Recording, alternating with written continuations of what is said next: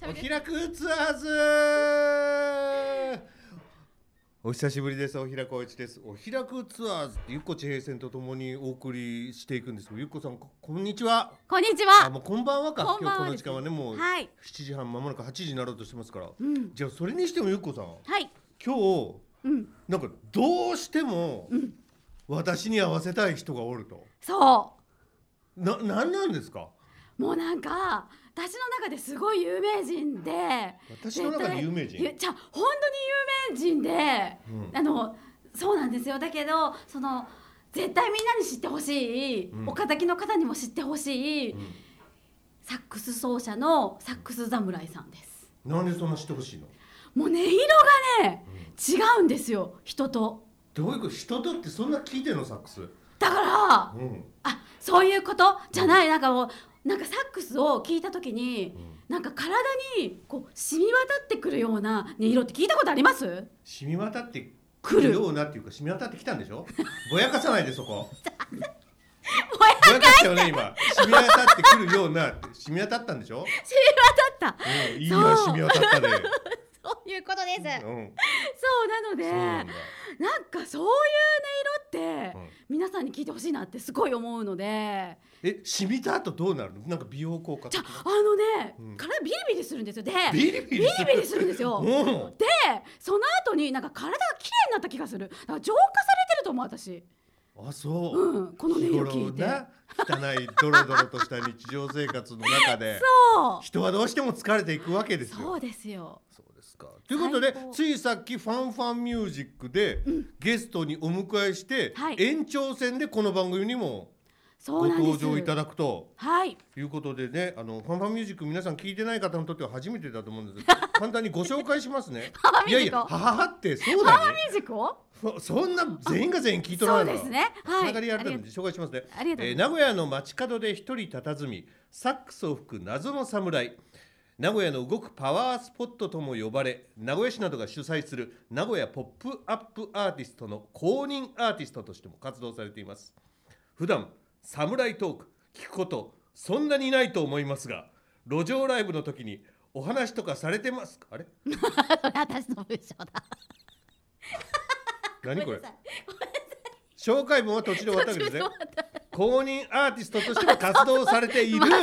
サックス侍さんですっていいんですねそういうことではどうぞよろしくお願いしよまろすしくお願いします。すいませんお願長いし々とますお願いします。いや全然大丈夫です。いやいやあのまずはファンファンミュージックはねあの約25分の番組だったんですけども、出演してみていかがでしたはいやあっという間でしたね。あやっぱり二曲吹いてるしっていうのもあるかもしれないですけど、いはいはいね、なんかなんかあれ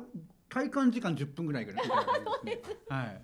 また渡しちゃいました。はいありがとうございいえいえいまえす。だってゆうこさんファンあのー何サックス侍さんのことを2回紹介しとってるね最初ブワーって紹介した後、サックス侍さんですじゃあ紹介します」とか言って2回やっとったよね紹介え、してました。あれはねもう俺は早くサックス吹いてほしかったもん俺聞いとったもん今車の中でずっと、悪いけど愛を出せみたいな。そうそうそうもううるさいお前はいいんだわ私は本当に涙がみたいななんかやってみえていやそれにしても僕もこうしてサックス侍さん初めてお会いしましたんで、まずこの風景がどちらかというと私侍というよりも小無双姿に見えるそれがですね、ですよそうよく言われるんですけど、はいこれコムソの傘とはちょっと違うんですよ。え違うコムソの傘ってちょっと円筒状というか、あああの鐘、あのお寺の鐘みたいなそうですね、そんな感じのええやつなんですけど、はいこれは浪人傘って言って、はえいーあの浪人が被る傘なんですよね。あそうなんですか、はいそうなんですよ。なので若干形状が違うっていう。おーもうこだわりなわけですねそうですね僕僕は時代劇結構見るんであ そうなのの皆さん知ってるもんなのかなと思ってかぶったら、はい結構意外と皆さん「コムソコムソ」って言ってくるっていう感じでしたね。はいもう小武装だってずっと思ってますだからその浪人傘ってはいいう存在を知らなかったかも、ああそうみたいですよねだから僕は知ってたんでみんな知ってるもんだと思っちゃったみたいなところはちょっとあるんですけどね、せっかくなんでちなみに時代劇何がお好きなんですか僕一番好きなのは「子連れ狼ですえー、結構いや結構古いやつじゃないですか古いやつなんですけどあれは話が奥が深くて結構は好きですねなんか哲学的というかい、うん、はいそうなんですね、はいっていうかゆっこさんさ何ですか。サックス侍さんが喋っとる時にうろうろするのやめてくれるごめんじゃあだってオイラさんが NG ワード言うといけないからっていうか放送前俺に何か言っとったよ NG ワードどうだろうとか言 ってどっちかっていうと生放送の方がよっぽどきついこれはだってカットできるよ別にあそカうかットしようと思えばそうそうかですね、うんうんあそうかそうかそうか、うんひでちゃん気をつけ絶対やめてくださいって自分だねそれ はそう俺だっかて静岡帰るとか言ってもうヒヤヒヤしとったもん私も私もなんてそうそうえいいのかないいのごかめんななさいそれは全然 OK です。 ごめん大丈夫なさいあの自分で言ってるんで大丈夫です。はいびっくりした私もあいいよいいよいいよいいよいいよと思ってそうだよそんなもんゆっこ地平線からの発信やろこいつと思って違うそれにしてもですよ、この侍を選んだっていうのは、はい何かこう世界に発信していこうみたいなそういった意味っていうのはあるったんです結か果的にそんな感じですね。あのきっかけはちょっと違う感じでした。え何だったんですかきっかけはあのもともと僕素顔で普通にストリートミュージシャンとしてサックス吹いてたんですけど、はいうんあのコロナが始まって、はいあのコロナ禍が始まってまあ初めの頃って結構皆さん疑心暗鬼になってる時期があったと思うんですけど、んはい結構何でもこうなんていうんですか不謹慎だっていうふうに言われやすい時期があったと思うんですね。その時にまあちょっとこの活動を続けていくためにはなんかフェイスシールドとかつけなきゃダメなのかなってふと思ってて。でたまたま思いついたのがこれだったっていう感じから始まったんですけど、そうだ確かに喋る仕事とかもフェイスシールドつけてくださいってうん透明なありましたよね。ありましたありましたあだから路上でもそんなことを、ましてや息出す楽器じゃないですかそうですそうですそうですそうです。だから、はいそんなことやってくれるなみたいな、そうですそれを言われまあ言われなかったんですけど結局誰にも。はいなんですけど、まあ、ちょっと言われないようにしなきゃなーって考えたときに、それが思いついたって感じですね。はい、って言われたらダメージでかいですよね。そうですね、あの当時って吹奏楽部の子たちとかもみんなね、う部んう活ん中止したりとかしてたと思うんで、そうですねうんうんうんはやっぱり言われやすいかなっていうのもあって、そしたら意外と、まあ結構それギャンブルだったんですけど、この傘、5万円ぐらいする んで、い、えおー高っそうなんですよ、それで5万でやって、なんか滑ったら嫌だなと思いながらやっそたうらですよねはい全然大受けで、どんどん認知もされてって感じですちょっね。と出たみたあいなの目のところがちょっと縦に線が入っとるじゃないですそかっから見えるんですそれではいちゃんと見えるもんなんですこのか辺だけ見えます。足元とか足元は横もうここから見える感じですね。ああ下からあーだから視界とかもだいぶ特に慣れないうちなんてはい。結構怖かったんじゃないかなと思うんですけどいやでもそんなにまあ普通に歩くぐらいだったら全然大丈夫あですね。本当ですか、そうなんですか、は結構あれですか雨に打たれたりしてら拭いたりするんですか雨まあそうですね。ふ多少吹いたりはします。はい、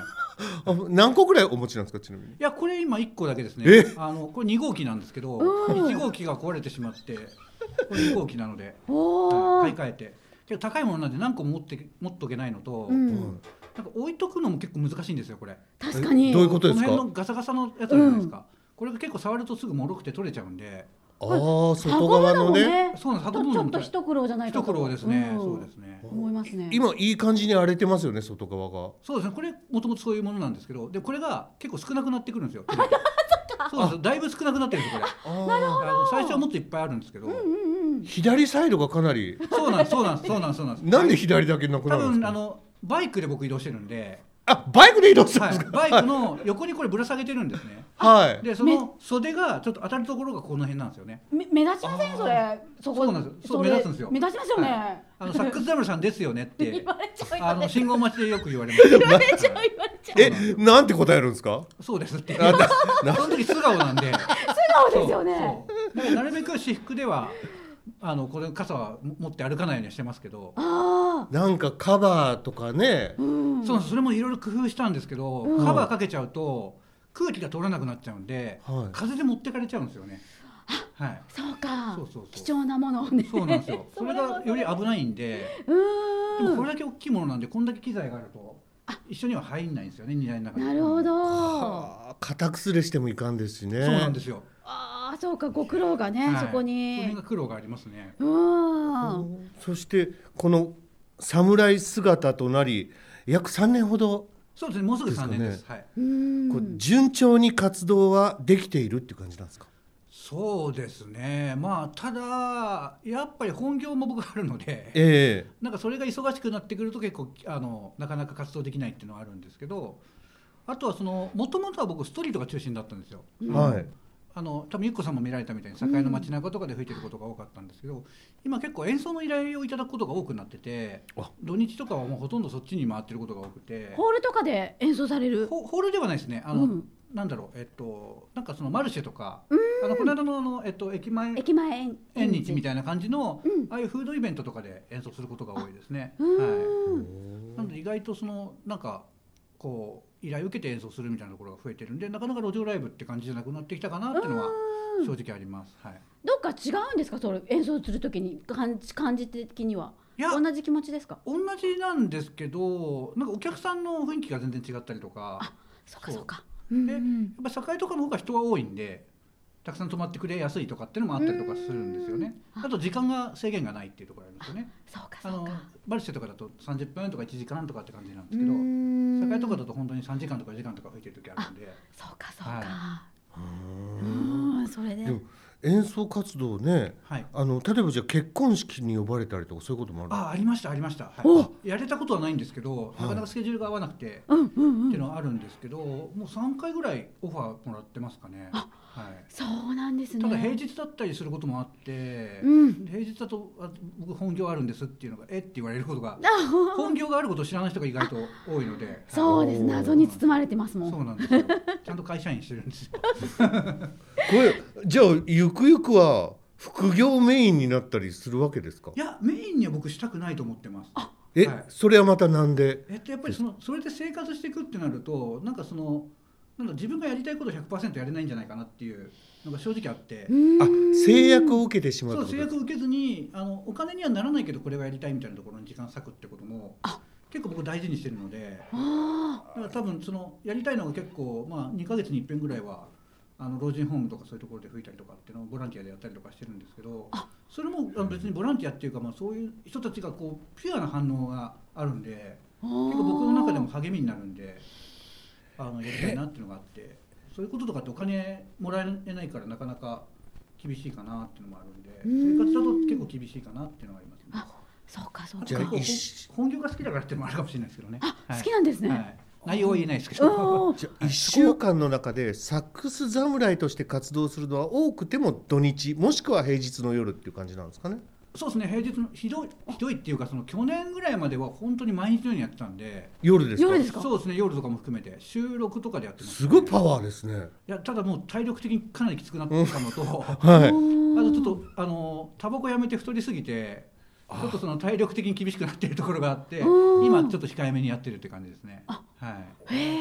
ええダイエットとかしてみるんですかそうダイエットしなきゃいけないんですよしてないんですけど本当ですか私も一緒ですよあの太太るとなんかオペラ歌手とか太ってる人とかいるから関係ないかなと思ってたんですけど、うん僕の場合なんか内臓脂肪が肺を圧迫してるらし くてあやばいじゃないの呼吸に影響が出てるんですよすごくはいそうなんですよ演奏にも影響出ちゃいますね出てます出てますああ息切れがすごいすぐ出てくるのでそうなんですねはういん あ結構だってサックスってことはブレスの位置とか気をつけて見えますよねきっとここは伸ばしたいなとああかどうなんだろう感覚でやってるんであんまり考えてないかもしれないですねへえじゃああのサックス侍として、はいそして普段は日常の姿としてはいあんまり休憩する時ないですねそうですねただなんだろうこれやってるのまあなんだろうこれが副業とか仕事だったら、うんはい無理やりなんで嫌なのかもしれないですけど、んうんうんまあ、やりたいことやってるんでむしろ、まあ、これがなんかこうなんだろうちょっとゴロゴロするとかって時間がもったいなく思っちゃう感じですかねええなんか息抜きみたいなだこれが息抜きなんですかね多分、ってゴロゴロするんですよねうん、ゴロゴロするのがあんまり好き好きじゃないというかああそういうことですあそういう感覚でやってるのかと思いましたゴロゴロするっていそうゴロゴロすしてるとあなんか時間もったいない使い方しちゃったなっていううーんなんか変な罪悪感があるみたいな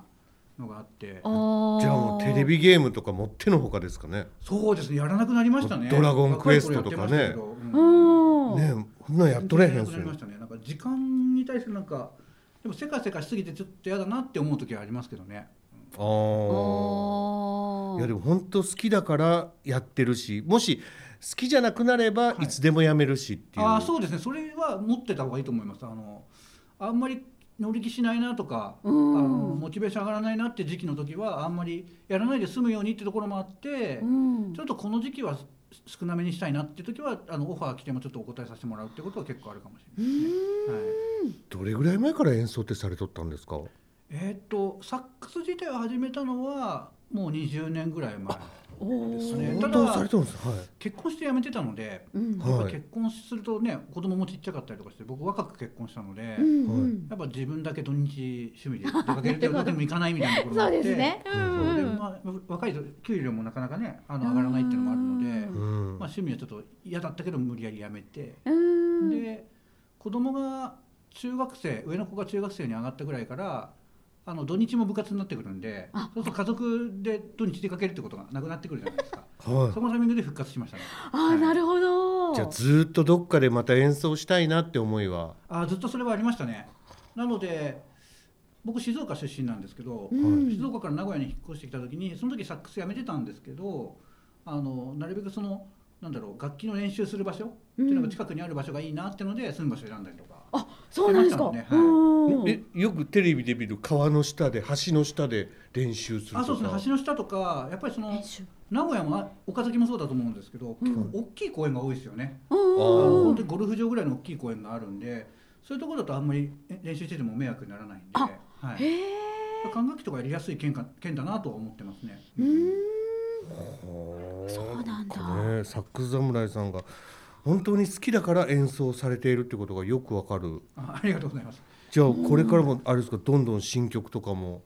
またレパートリー増やしていこうかなっていう感じなんですかそうですねなんかこうまあ悩みどころなんですけど結局僕自分オリジナルとかないのでえカバーがカバーが多いんですよあそうなんですか基はい本的になんですけどやっぱりそのお客さんの反応を見たりとかしながらなるべく幅広い世代の人が好む曲をってやっていくと結構絞られてきちゃうので、うんなんか結構同じ曲ばっかりになっちゃってるなっていうのが悩みどころでちょっとあのあんまり斬新な曲とかもちょっとやっていこうかなとはそれおー多分そのエンターテインメントの世界の人ってみんな悩むところですよねそうですね尖ったところに行こうかみんなにそうですね合わせていいくのかっていうのはそうだと思いますそうかうんじゃすあごいもしオリジナルを仮にたくさん制作するするとすれば、やがては音源もちょっと皆さん喜んでいただけるように販売とかそうですそうねいいうやなんか僕は CD とか出さないんですかもすごい言われるんですけど、はいなんかあんまりそこに時間かけるあれがなくてなんかこうモチベーションというかうんだったら吹き吹きに行きたいなって思っちゃうんで、うんストリートとか人前で演奏するのがやっぱ一番好きなんでしょうね多分ああそうか。でまあそれを YouTube とかに上げれば、うんうまあん。今の時代 CD がなくてもスマホで聴けるじゃないですか、うんそれで楽しんでもらえばいいのかなって僕は思ってるんですけどそれでも CD 欲しいっていう方はたまにいらっしゃる感じですね、うん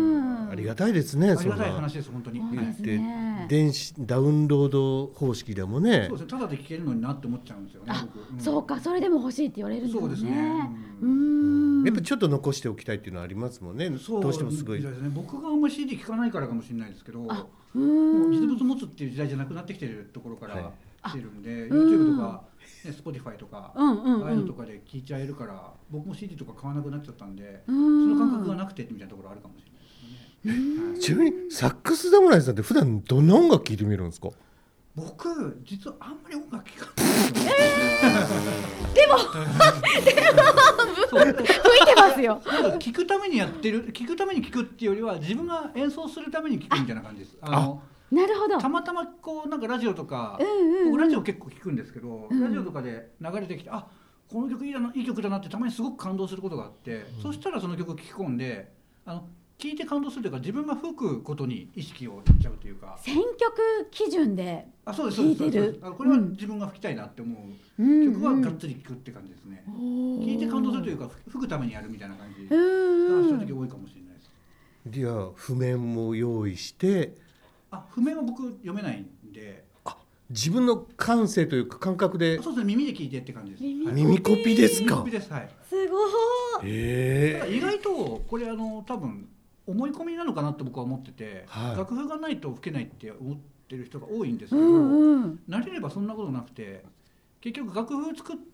あの管楽器ってその普通の楽譜からちょっとキーを直したりしなくちゃいけないんですよ、はいはい。うで買ん。ってきた楽譜をそれ直したりとかってのがやっぱり面倒くさくて、うん。それだったらもう耳でやっちゃえばいいじゃんっていうところが始まりだったんですけど、はい、でもやってみるとあれなんですよやっぱりそのカラオケで楽譜見ながら歌ってる人っていないじゃないですか、うんうんうん。それはいと同じで、慣れてくるとあここ押さえたらこの音が出るのかなっていう感覚が分かってくるとうんだんだんその耳がいいとか絶対音感とか関係なくできるものなのかなと僕は思ってるんですけどえええ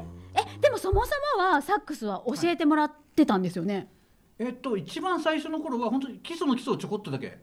教わってそこからはなかなか学生時代だったんでお金もなかったんで、うん割と独学でやってるのとあと与えられた課題はあんまりちゃんとやらなくて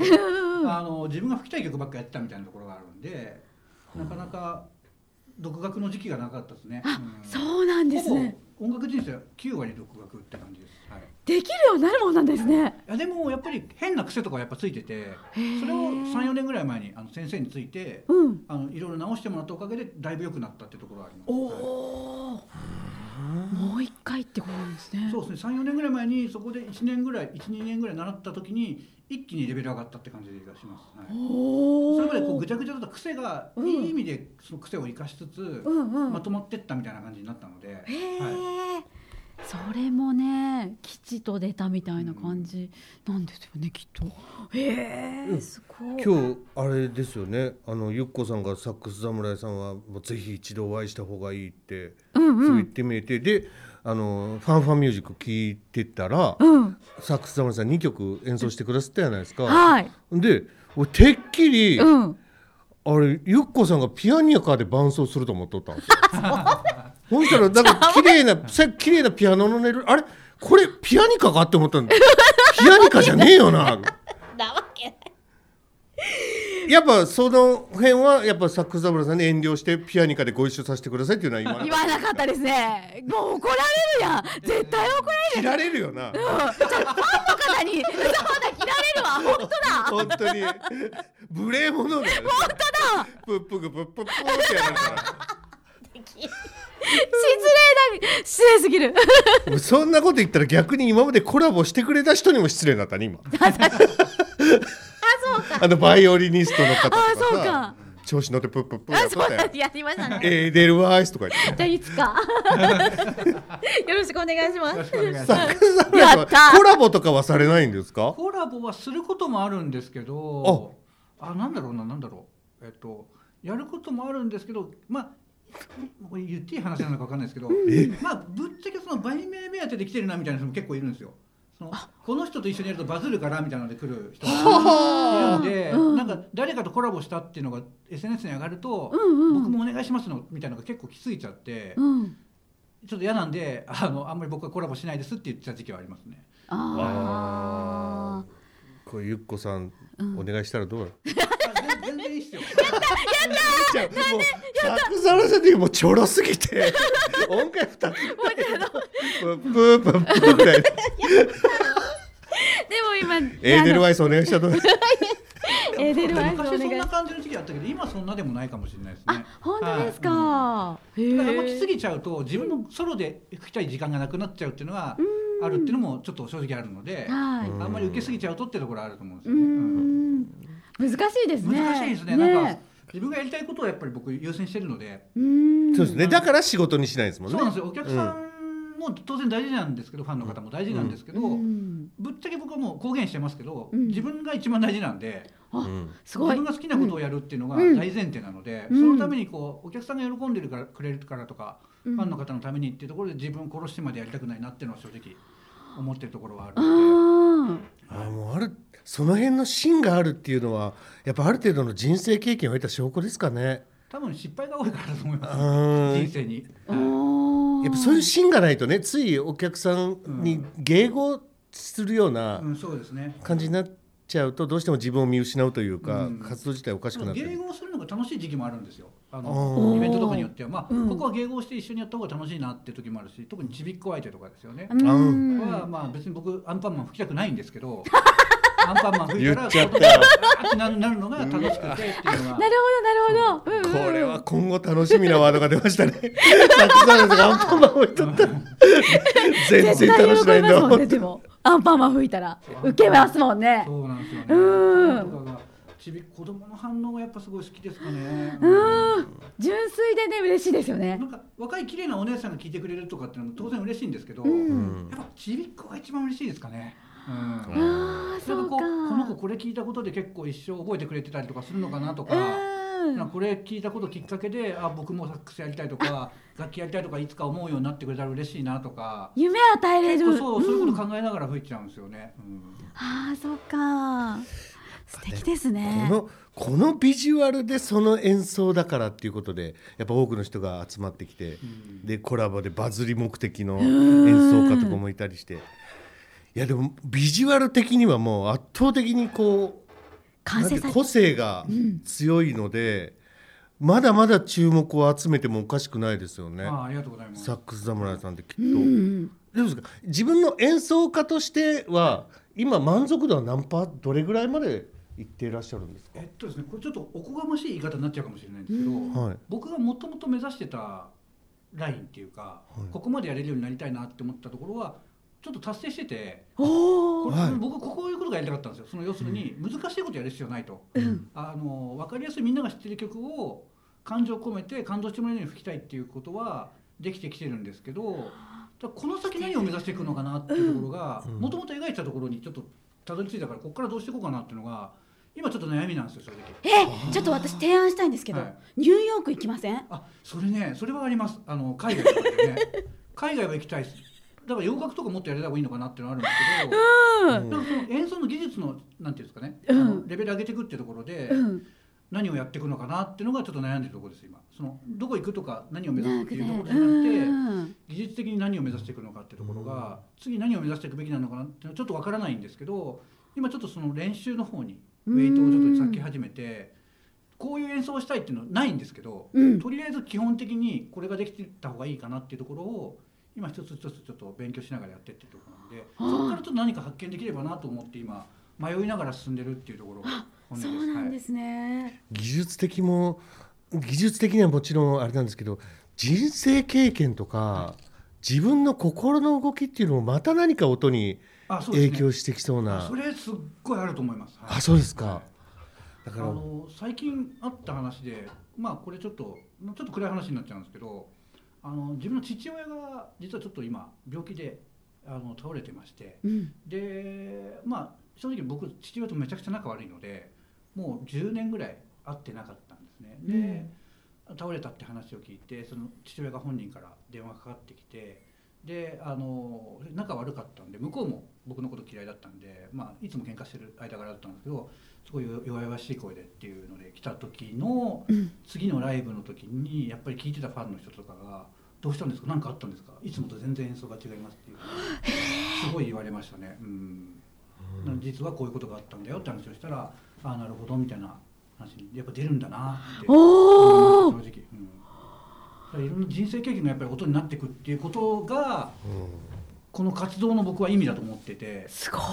それこう自分の経験したことが音になっていく形になっていくってことの繰り返しってことは、自分の人生を音で表現してるっていうことになってくるのでこうこういう人生を歩みたいっていう形がそういうことなのかなって思いながら演奏してるっていう感じですね。なんか難しいですよねいい演奏より多くの人にの心を打つ演奏ってことは人生でまだまだいろんなことはがい、訪れないと、そうですね自分が想像もつかないようなもしかしたら喜びもあるでしょうし、悲しみだったりとかそうだと思いますろんな感情が、えー、そうか多分だから今は順風満帆ですけどもしかするとなんかトラブルがあったりとかして、うんあのすごくあの厳しい状況に置かれるってこともきっとあると思う、うんんはいでもそういう時が結構勝負のしどころだと思っててでそこでまああの厳しい状態になったとしてもそれを糧にして音に変えられればなっていうのは思うところではありますねやっぱり年も取ってくるんで周りからねあの亡くなっていく人もいたり自分が病気になったりってこともきっとあるでしょうし、はいそれ以外のまあ仕事だったりプライベートだったり家族だったりでなんかトラブルがあったりってこともあるかもしれないですしうんうんそこをなんかそういう時にもめげずに音に変えていきたいなっていうのはありますね。じゃあもう一生登り続けていく道というか山というかそうですね。まあ音楽はほん本当にパートナーとして、あの自分の心を表現するものとして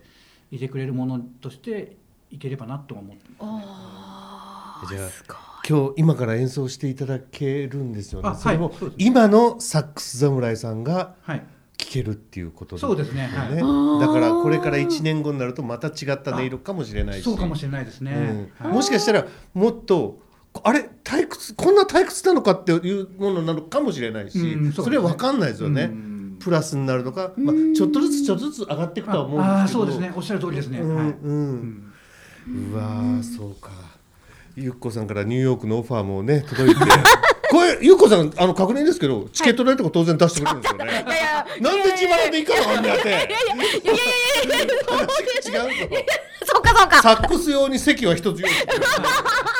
ジョン・レノンになってギター用に新幹線の席用意したっていうからそあ当たり前なんで自腹なんやってうかそうかチケッそトうです予よ約言っさせたて手前ねパスポートぐらいだよこういう本当です本ね当ですよ絶対に合うと思うんですよねもニューヨークでうもう振っていただきたいですねチケット今高いですよね そうだよ。あの別の仕事もあるんで短時間で行ける方法でお願いします。なんかゆっくり船旅とかできないんで。そうですよねあのフェリーで演奏するって話が実はちょっとあったりとかしたので 本当ですあかの国内ですけどねだからうん北海道までフェリーでいあの2日間かけて行って2日間あの1日向こうで滞在して2日間で帰ってくるっていうのでわあいいな中でずっと演奏するみたいな本当です話かもまあちょっとなかなかスケジュール的に厳しくてうん実現できてないんですけど素敵ですそれで行ねったら楽しいだろうなと思っうんてはい船大好きなんですよ私あ本そうなんですか僕はいあんまり乗ることなくて当ですかこの間なんだけど篠島かなんかでうん演奏する話があって、うんうん久しぶりに船乗ったんですけど興奮しますよね確かにね すごい楽しい えー教えてくださいね日程決まったらねぜひぜひはいへーめっちゃいいえーじゃあ演奏お願いしてもあ大丈夫ですか。はいあごめんなさい喋っちゃったないえ全然。意外とめっちゃ喋るんでいやゆっこさん、はいサックス侍さんの演奏聞いたら動けなくなったんでしょう。動けなく放送な聞いるとったよ。動けほんと動けあの駅前縁日の時もそうでもうほんと動けなんだろうなんだろうねこれえ？まだ一番まだ自分の中でもまだ発見できてなくてこれは何だろうって今探索中なんですけど何をいつもそうなんですよだから路上で聞いてても、うんなんかちょ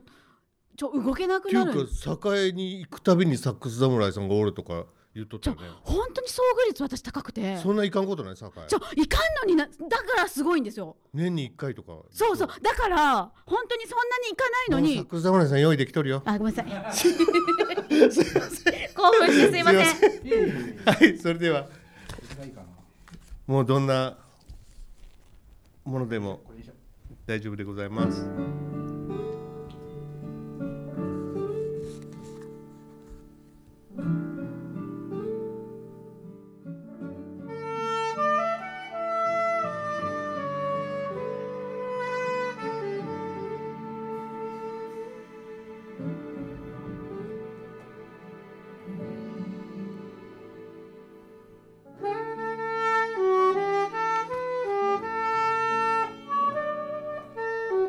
「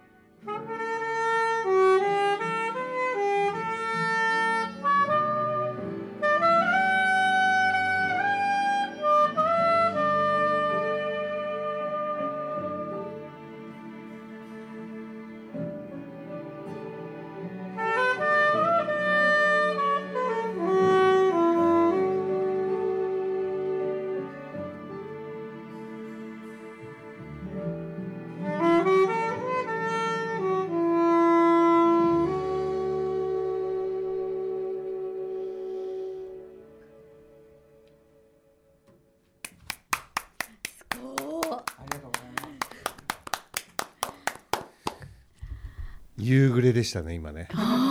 夕暮れが浮かびまして曲が終わった時に日が落ちた感じが私はしましすたっごいでハイビスカスかなんかがちょっとあってでなんかレモンティーかなんか飲ん で、レモンティーで すか はい、私はレモンティー飲みましたいやー松田聖子さんの「赤いスイートピー」これ今は作侍様どんな思いで吹いてらっしゃるのかなっていうことを思ってたんですけどこれはですねやっぱあのこの曲のなんか好きなとこってこう女心じゃないですか、うんそのなんだろう特に2番のところのなんか、うんあなたが時計をちらっと見るたびなんかね泣きそうなさそう泣きそうな気持ちになるのとか、うんうんうんあの辺のシーンとかが結構なんだろうこれなんか照れくさいんですけどやっぱ嫁さんとうん会った頃のこととかを結構思い出すことが多いですね。うん、なんかうちの嫁さんが「赤いスイートピー」じゃないんですけど、まあ、松田聖子の曲とかをカラオケで歌うことが結構あって、うんなんかそれでなんか彼女のイメージがイコール松田聖子みたいなところがちょっとあるんですようんね、うんうんだからなんとなく松田聖子の曲プラスなんか自分のその時の気持ちと彼女のその時の気持ちっていうところがなんか重なってみたいなところが多いですね。はい自分の人生をも音に投影させとるわけですね。うんっていうことになるんですかねなんかあんまり深く考えてなかったですけど曲によってそういうことをされるってことですかなんかなんとなくじゃああの意識してるわけじゃなくて、うん勝手にそうなってる感じですね。あなんか誰かをっていう。うんうんうんうんあのよくあるのが、あの吉田山田っていう人の「日々」って曲知ってるんですあはいねはいあのなんかおじいちゃんとおばあちゃんの話のやつ、それはなんか自分の話とかじゃなくて、まあ、目の前にその老夫婦とかが聞いてたりとかするときになんかその人とかを見ながらとかあと自分の、まあ、奥さんとの,、まあ、あのこれから先、まあ、年取ったらこうなっていくのかなみたいなところをちょっと考えながら吹いたりとかってことが多いですね。うんだから結構楽譜読まないっていうのは僕メリットだと思ってて、うん楽譜見てるとあの「どう」とか「れ」とかっていうふうに考えちゃうじゃないですか音を追っちゃうみたいなそうってそこうとで音じすゃね音を追っちゃうじゃないですか、うんじゃなくて歌詞を考えながら吹いてるんでやっぱそれがあの感情を出しやすくなってるのかもしれないですねだからああいう音色なんですかねなんか絶対人と違うんですよ、なんか多分他のなんか特に日本の管楽器やる人ってうん吹奏楽出身の人がやっぱ多いので、うん、楽譜通りにちゃんと吹かなきゃっていうところの習慣が多分根付いちゃってると思うんですよね僕それがないので多分1番と2番って歌詞違うじゃないですかうん、そうすると同じ音階でもなんか音のニュアンスがちょっと違ったりするんですよね例えばその「ド」と「レ」のあ「ド」と「レ」じゃないえっと「ド」のシャープとレ「レ」の間ってあの普通楽譜だと「ド」のシャープか「レ」しかないと思うんですけどその間に元はあるはずなんですようん音階って、はい12に区切るわけじゃなくて、うんって考えるといろんな音階があるはずなんでそういうことをなんとなく考えながらやっていくとあんまり楽譜にきっちりやらない方がいいのかなって僕は個人的には思ってるんですけどあーだからサックス侍さんにしか出せない音みたいになってってるなっていくのが一番いいですねあのですそよねれ目指すところです本当にあのうん他の人と同じって思われるのはちょっと正直嫌ですあうんのあなたの音だよねって分かるのが僕はすごく一番嬉しいですね個性的ですねとかうん変わってるねって言われるのも好きですし、はいなってますよねあ本当ですか、うんいやそれ一番嬉しいですね、うんへえそうか芸術家だわ。ねえマジ芸術家だわ。うんサックス侍さん、そんな感じが。すごーだから本来はそういう風なそのコピーじゃない人たちがいっぱい活躍するような世の中であれば、うんもっとバラエティ豊かな芸術作品がたくさん誕生するんですよね、きっと。そうですねだから個性の時代ですよねでうも、んあの一昔前に比べてなんか個性が認められやすくなっている時代にはなってきてると思うので、うん多分時代的に多分僕これが10年ぐらい前にこの格好したら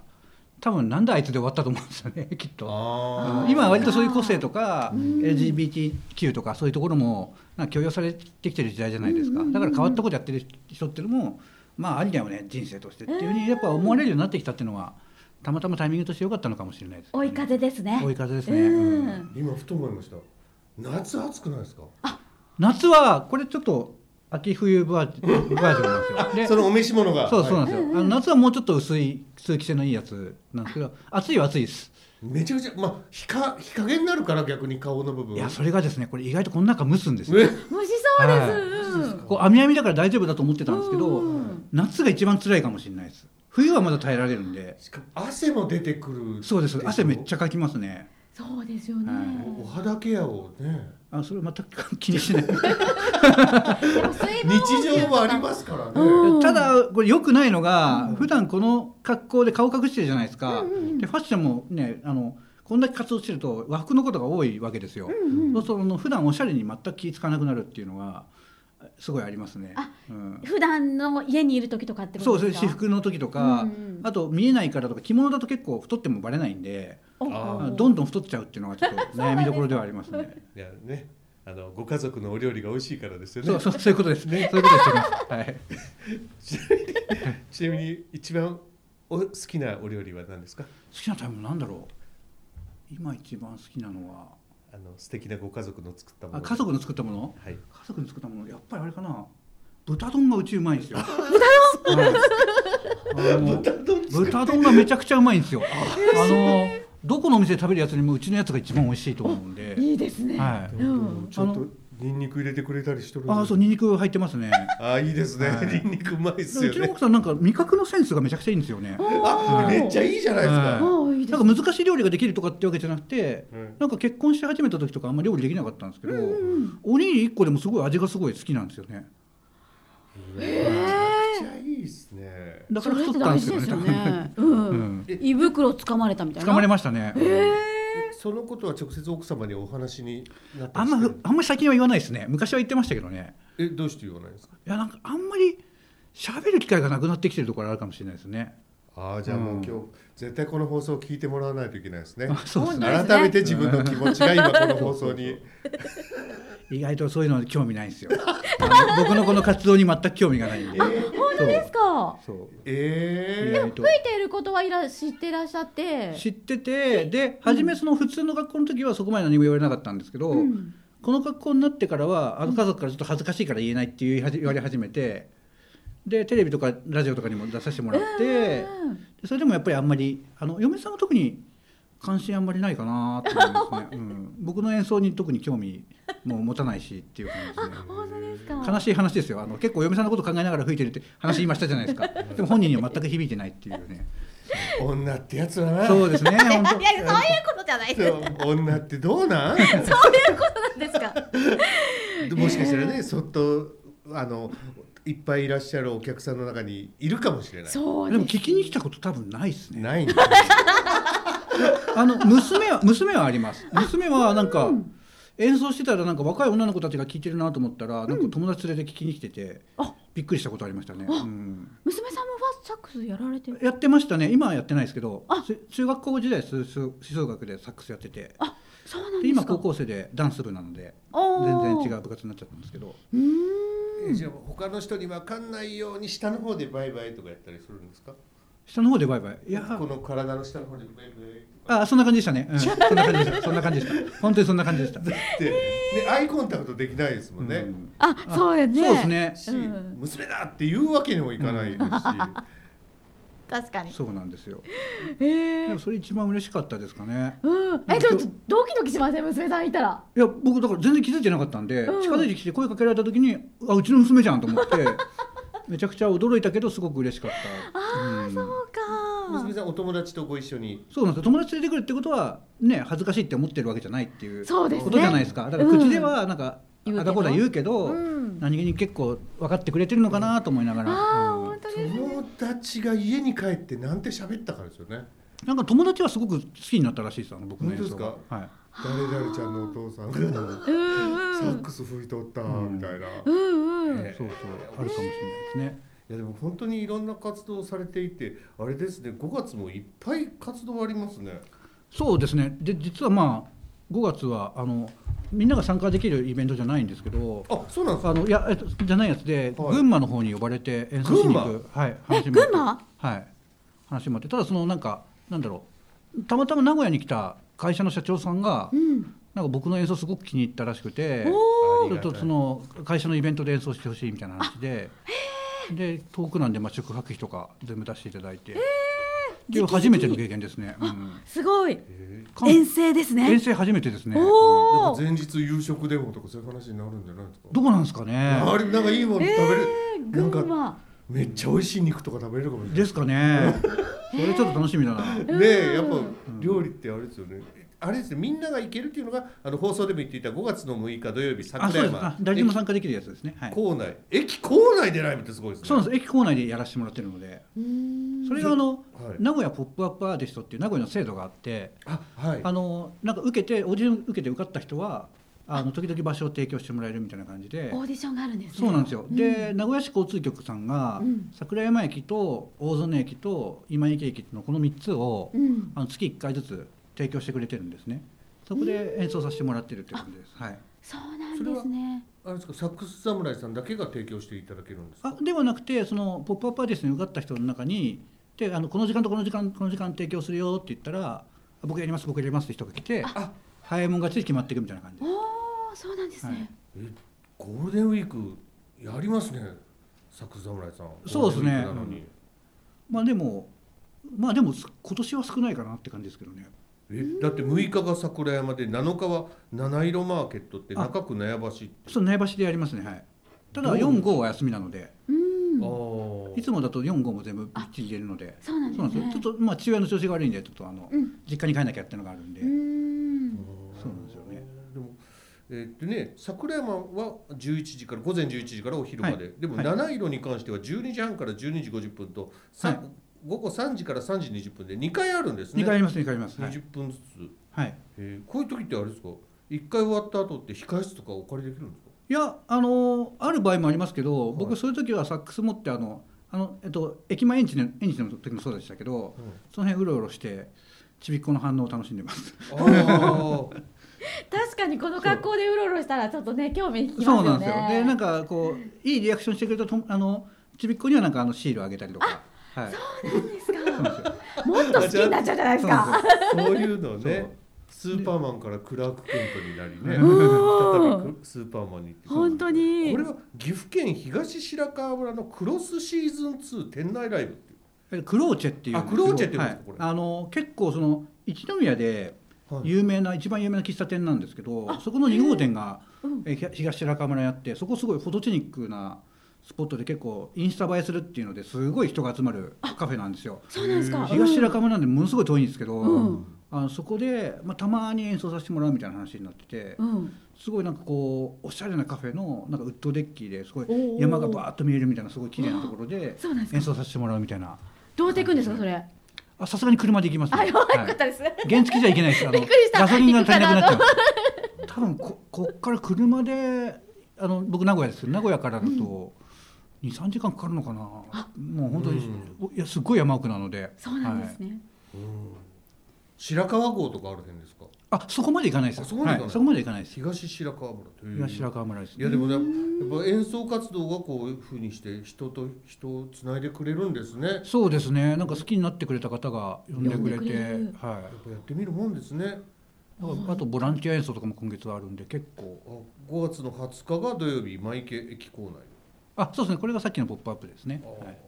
で、あ、二十七日大曽根駅、これもそうです、あそこれもそうですそうです、はい、だって時間が午前十一時からお昼まで全部同じ時間ですもんね。そうですねあの他の時間も取れるんですけどはい。あのその後気が向いたら酒屋とか行って演奏したりとかあ練習したりとかできるんであそうのいうのってあれですか。なんか僕は昔ながらの考え方かもしれないですけど、はいなんか地主さんからここで演奏してくれるなみたいなそういうこと言われたりしないんですか。あの私有地でやったら多分まずいと思うんですよであー行動でもやっていいというわけじゃないんですよ正直あ、で路上ライブってやってる人たちってあれ許可得てるわけじゃないんですよねうん。僕も含めですけどあ酒屋でやってるのとかもそうなんですかうん得られないんです許可は、うんうん基本的になのでなんとなく文化的になんとなくおめこぼししてもらってるみたいな感じです正直ただ正直やっぱり今の時代ってなんか小さなことも上げ足取るみたいなことが結構増えてきてるじゃないですか、はいはいで正直うん路上ライブも昔は全然何も言われなかったのに、うんだんだん最近はすごく言う人が出てきたりとかっていうのは増えてきてるのでで、うん意外と名古屋ってそれでも緩い方なんですよ、うんで関西とか関東とかともっと厳しいらしいので,、あでそれも名古屋もいよいよちょっとそういう人が増えてきてなんかやりづらくなってきてるっていうところは正直ありますね。そうなんですか、はい、なので僕は割とそのイベントとかで呼んでもらえたりとかっていうところを増やしていきつつ、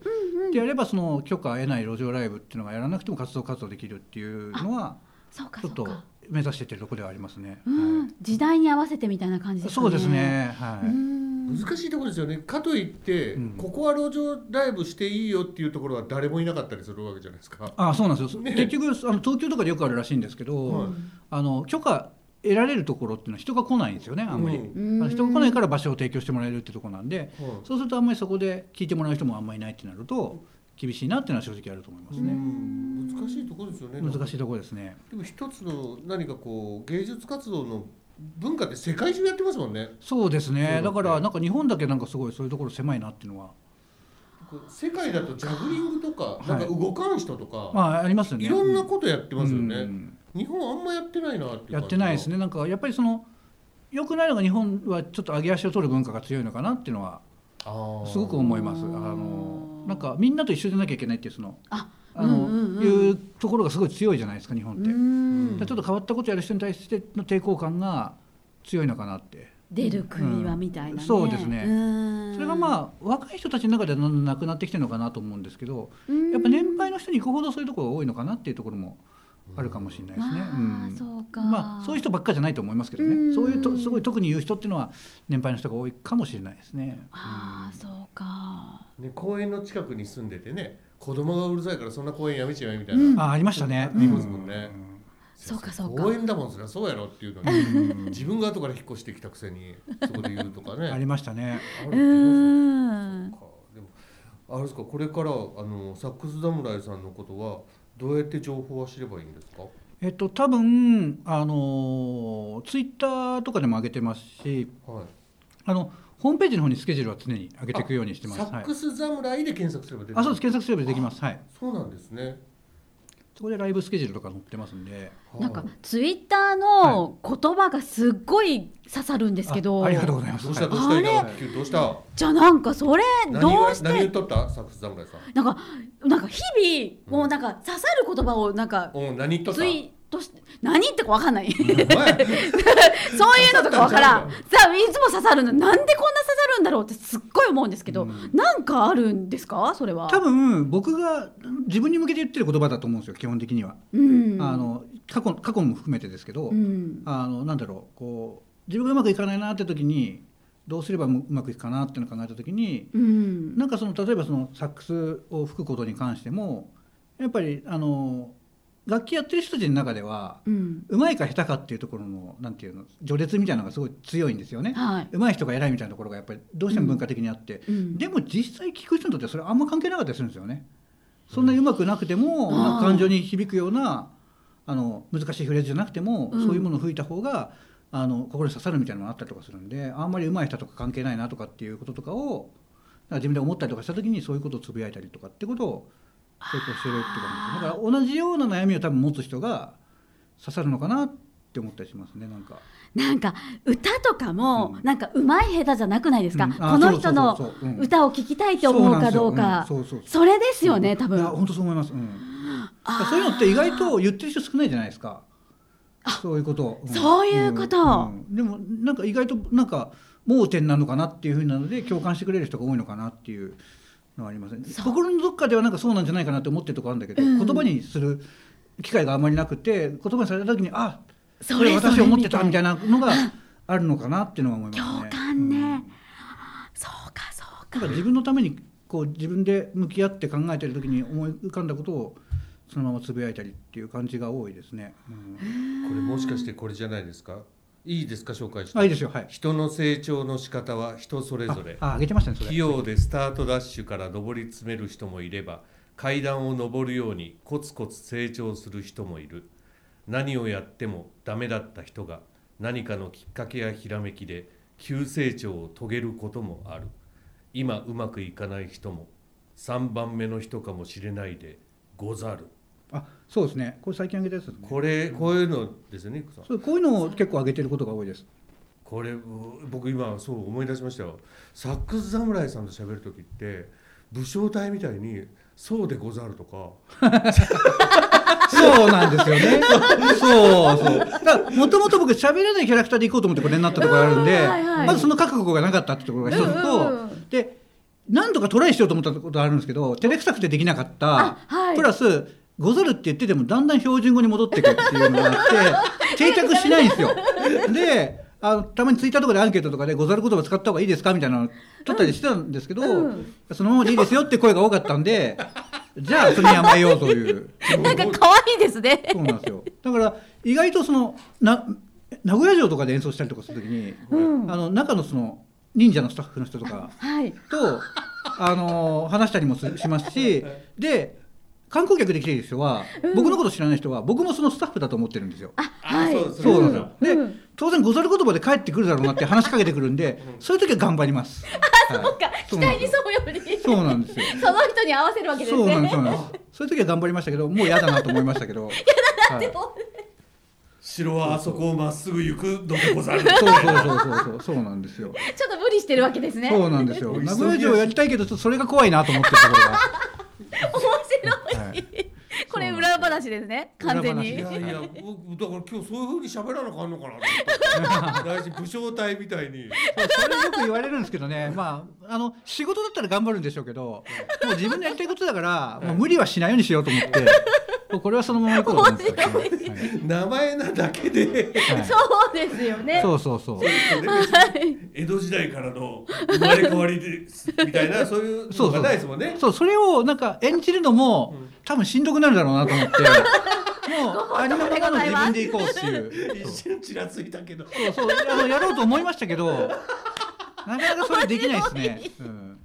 悩みどころではありますけどねやった方がいいのかなって思う時すごいあるんですけどでもその場に合わせてたまにはねやるわけでしょ名古屋城とかで。名古屋城とかで頑張りましたあその時だけですからねそうなんですよそうか、面白いですねだ。から観光客を知らずにね。そうであす。りがとうございますなんつって帰っていくわけでしょ。そうなんですよいい気分になってねうん。本当ですよね。あやっぱ人に合わせるときは合わせるわけですよ。はい、作サ家さんービスですも。よ。サービスですよその。場に完出て全に。え、ちょっと性格的にははい恥ずかしがり屋なんですか。いやどうなんだろうでも目立ちがり屋ですよ ねはいあの自分が自分がってタイプですもう思いっきり本当そうになんですか。あのそうならないようになってるのはこの活動のおかげだと思うんですけど、うんもうこの活動自体が自分が自分がじゃないですかいや、まあまあそうはい顔は出てないですけどね。顔は出てないですけど、うんものすごいこう個性ですよ。個性じゃないですまか、あまあまあ個性は個性でです。これやっぱ仕事にもいい影響出てて、うんこれやる前は、うんやっぱ職場でもうん自分が自分が出ちゃうんですよ、あ、こううん、自分がこう主役でこう自分がこう結果出したぞみたいなところうをん出しちゃいがちな性格だったんですけど、ここで趣味で出すことによって、んもう出してるからそこまで出す出す気持ちがないんですよね仕事職場の中で。そうするとちょっと自分を抑えられるんでバランス取ってるなんかバランスが取れるようになりましたおーはいじゃあ周りから喜ばれることないですかその方が。あ喜ばれますね。うんねえ、うんあんま自分が自分がって人よりも、そうですむね。しろ周りが生きよう生きようとか頑張れよとかまあそうですね。、そううそうそうんあでも自分が自分がやっぱ強いかな。 それでも。おーうんそうですか。そうですね。なんかチームワークでし仕事するっていうより単独で仕事やって結果出すみたいなタイプなんでどちらかっていうあと。、んそうなんですか。そうなんですよへえ。でも仕事じゃないにしてもサックスで一つ結果出してますからね本まあ当に。でもそうなんですよ。でも意外とこれってやってる人少ないんですよね。そのサックスやってる人って多分一般の人ってサックスの音ってなんか自分の知ってる曲聴きたいなって思うじゃないですか。ポあーップスとか。でもポップスでサックス吹く人ってあんまいないんですよね。おはいそうなんですか。ジャズズとか吹奏楽とかっていう人がやっぱ多くて、はいはいはい。でなんかポップス吹くのはちょっとダサいとかっていうような印象を持ってる人もやっぱ多いと思うんでやってる側の人たちは、う。うんん、なんかこうなんだろうあのちょっと難しいジャズの曲を俺はやってんだぜっていうのが言いたいっていう人の方が多いのかなって気がするんでだから意外と競合っていうかその同じようなことやる人があんまりいない。うわ偶然とはいえすごい個性的になっている立ち位置に今いらっしゃるわけですねそうですね意外とそういう分析とかはしててあそれそうなんですよあの なんだろうあの聞きたい人はいるのに、うんやってる人いないわけじゃないですか、うんうんでう自分ん。はできるわけじゃないですか、それで絶対強いですよね。見つけちゃった感じそですようね。それを見つけちゃってもうポップスをサックスでストリートで吹くっていう行動自体があんまりやってる人少ないなとは思ったんで確かに耳についちゃいますもんね。そうです知ってる曲だったら。うんそうなんですよやっぱ知ってる曲かどうかってすごく実は大事で、あの知らない曲だとここまで感動しないんですよ。やっぱこれずるいっちゃずるいんですけど選曲がやっぱ大事なんで、うんあのこれきれい事抜きに言うとやっぱりお客さんは自分の知ってる曲の方が自分のノスタルジーに刺さるんで自分のその過去の経験とかの風景にやっぱ刺さるんですよね知らない曲だとそれが浮かばないんですよ特にあの歌詞がないのでサックスだと、うんうん。で歌詞が分かってる曲の方が刺さるっていうのはやっぱありますよねそうか。桜井さんがうまいうまいことというか考えてブルーオーシャンを見つけたわけですねそうですブルーオーシャンですね完全に本当に、うわーこれサックなんかサックス侍さんって格好は侍ですけど侍らしい感じが全然しないあまあそれ言われ る割と割と理屈っぽいですし、うんすごいなんかビジネスマンでいっぱいなあーそうですねなんか言っちゃうとなんかそういうそのビジネスマンとしての経験とかもこのサックス侍の活動には結構役立ってるのかなとは思いますね、うん、こう戦略を考はいえるサックス侍さんとはい演奏家アーティストの部分のサはいックス侍さんとあ混在してるんおっでしすゃるよ通りですね。これ本邦初公開ですけどこの話はえおーあの意外と僕それそういうのが好きなんでうん戦略とか考えてだから意外とそのなんだろうロデオライブとかやって投げ銭とかもらうじゃないですか、いその金額とかも金額じゃなくて100円玉以上の枚数とかで僕エクセルとかに入れてるんですよおーうんでそれ聞いてくれた人の数なんですよね、それって、うんそのなんだろうあの10円以下とかだとなんかこうじゃらって入れた人とか、うんあとその冷やかし入れたりとかする人いると思うんですけど100円玉入れる人500円玉入れる人、うん1000冊入れる人1万円札入れる人って、まあ1人当たり1枚ぐらいの感じだと思うんですよそれでどのぐらいの人が聞いてくれたかなっていうのをまあエクセルに入れて表にしてとかあとはそのカラオケのなんだろうこの年代の人のランキングとか、うんあとその大体ノスタルジーに刺さるのってあのその人が中学校ぐらいの時に聴いた曲っていうのが刺さるんですよだから、大体のいろんな年代の人の中学校時代の曲とかを一時期はすごくあの全部調べてあこの世代の人はこの曲が刺さるのかなってお客さんと泊まった時にそれに合わせて吹いたりとかっていうことををやったりするのも楽しかったですね、はい今はもうあんまりやらないですけど、一時期はそういうのがすごいハマってましたね、うんえー、すごい面白いいろんな面があって今のサックス侍そさうんをこの話するの初めてです多分、はい面白い、作り上げて見える、はいうんだから自分が楽しくやってるのが当然一番なんですけど、うんその中でそのなんかマーケティング的な要素とかも入れていくのも楽しいなって思ってるので、はい、かといってそればっかになっちゃうとつまんないですけどねなんかそのビジネス的なうんデジタル的な感じになっちゃうよりはその感情的なエモーショナルな部分をちゃんと残しつつ残しつつっていうかそっちがメインではいそれちょっと花を添えるような感じでやってるって感じですけど、だから本当プロデューサーとかいろんな部分でサックス侍をそもそも作って見える、ああそうですねそれれはそれの楽しさもありますあの自分で自分なんかその40歳ぐらいのちょっとサックス吹けるおじさんをどうすれば有名にしていけるかなみたいなのをちょっと考えたってこいれうのが本書けるんじゃないですか何年かしたらですか多ね分書けますよね、そんな人いないですもんだって、うんし読みたいっていう芸術家の方うんいっぱいいらっしゃるんじゃないですか、うんでうもんそんな多面性じゃないんですよね、うんきっと演奏だけしかやってないとかあそうですねうんうん、社会人しかやってないから今度こっちがなかったりとか、うんだから両面を持って両面どころじゃないかもしれないいろんな面を持ちだから今のサックス侍さんまでいけてらっしゃるんですよね、うきんっと。面白いですもんね面白いです聞いてると、うん面白いですうんぜひね今後のお開くプラスの戦略も考えていただきぜひ考えて一緒に上がっていきたいと思いますずうずうしいことにどうですかねいや楽しいですねエクセルで作ったんですけど見なんてかほしエいクセルが好きなんですよ多分僕エクセルでなんかいろいろやるのが好きであおーもう何でもエクセルに入れてみたいなことをデータとかあデータ分析するのすごい好きです表とねかそうなんですあねのそう好きですね大好きですね本当にじゃあなんかいろんなことできそうですねサックス侍さんって職業的にもね。どどこなんですかねねでもなんかやっぱり音楽が一番好きではありますけどねうん、だってさっきお話ししたとマーケティング的なこともされとるじゃないですか。そうですねそれは好きですねすごくとかプロデューサー的なこ側面もあったりとうか。んいやこれってあれかなアーティスト活動にこの情報って言っていいのかなって僕は不安だったんですけどいいですよね。あ全然いいですよはいはいはい本当かか風が吹きすさぶだから一人サックスを吹くサックス侍みたいなこと勝手にイメージしとったんですけど全然そんなことなくっていや面白いんですよそういうのがすごく面白くて面白いですね。こう自分自分の人生経験でしてきた一番好きなことの集合体になってるんですよねサックスもそうだ結し局マーケティングもそうだし、で侍っていうのもたまたまこの格好になったんですけど多分自分の内側の意識に僕もともと幕末とかめちゃくちゃ好きだったんで、でその影響がやっぱ実はあったのかなって思ってて。おでやっぱその侍あの時代劇とか幕末が好きっていうところも集合体として入ってきてるしっていう、ところもあって結構いろんなものが合わさって出来上がってるんでなんか自分のべ人生のベストアルバムみたいな感じになってるところはあるのでそれ楽しいですね本当に。えー、すごい。最高の自分に慣れてるわけですねそうですねしかも価格してるんでやりたい放題ですしそうか、確かにね。うん、そしてまた人生経験が積まれるにつれてさらに音楽芸術的な部分も変わっていきそうですねだから年を取るとやっぱりその体って自由に動かなくなってくると思うんですよ、もうすでに僕ちょっとそれも兆しが出てきてるんで、やっぱ若い時に比べて体力少なくなってくるとか、うんあの何時間も吹けなくなっちゃったとかっていうのはあると思うんですけど、その分やっぱり一個一個の音に深みが人生経験で増していければ、まあ、たその分で楽しくできるのかなとは思ってるんですけどね。うん私本業があるっていうことはある意味サックス侍さんというアーティストのパトロンなわけですもんね。あそうですパトロンですねね、まあ、生活を支えてくれてそういでするね、からっまていうあ、あの全部それはあの嫁さんに取られてますけど。あはい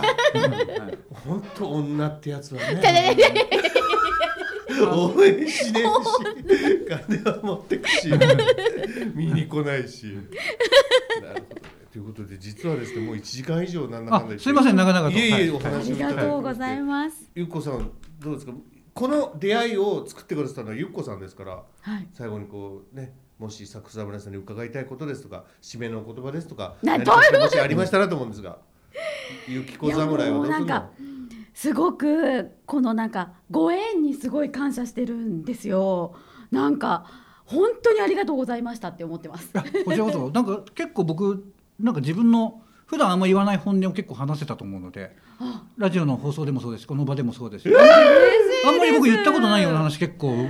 結構言ってますけど、はい本、な当のですすかご嬉しいですあのなんか出していただいてありがとうございます。いやーありがとうう。ございます。めちゃくちゃレアなじゃあ放送音源になるわけですねそういうこことでれすネね。ットに上がっても大丈夫ですかあ大丈夫ですよ。あの大丈夫ですか NG 何もなかったです。はい。ありがとうございます。はい。ありがとうございますで僕も聞き返してちょっとああなるほどそういうことだったのかって自分でもちょっと勉強したいと思います ので。嬉しいです。ありがとうございますあ。りがとうございますということでまたお会いできることを心あからそうですねまた呼んでいただければちょっと僕岡崎にすごく興味を持っているので今はい、はいやっぱりその、ね岡崎城とかもあるし、でこの間のイベントもそうですけど、はいなんかこうみんなが盛り上げようって気持ちが強いですよね岡崎って、本当ですか。うん、それすごいこの間の縁日の時すごく思いました本当ですか、はい嬉しいです。はい。でこそ活気もあったしすごくんうんマルチも、はいよかったです。ちなみにあのまあまあ私仕事なんでサックス侍さんにお伝えするべきことじゃないかもしれないですけどはい、私名古屋なんですよあそうなんですかだからもしかしたたらサックス侍さんの帰り私の車がペッて抜いちゃうかもしれないです 抜いて帰る。まあ そう冗談まあ、まずすぐわかりますけどねあのバイク、うんそうそうそうはい、ということで、ねはい非常に貴重なお時間サックス侍さんをお迎えしてお話を伺いました、どうもありがとうございましたありがとうございました楽しかったあですありがとうございますした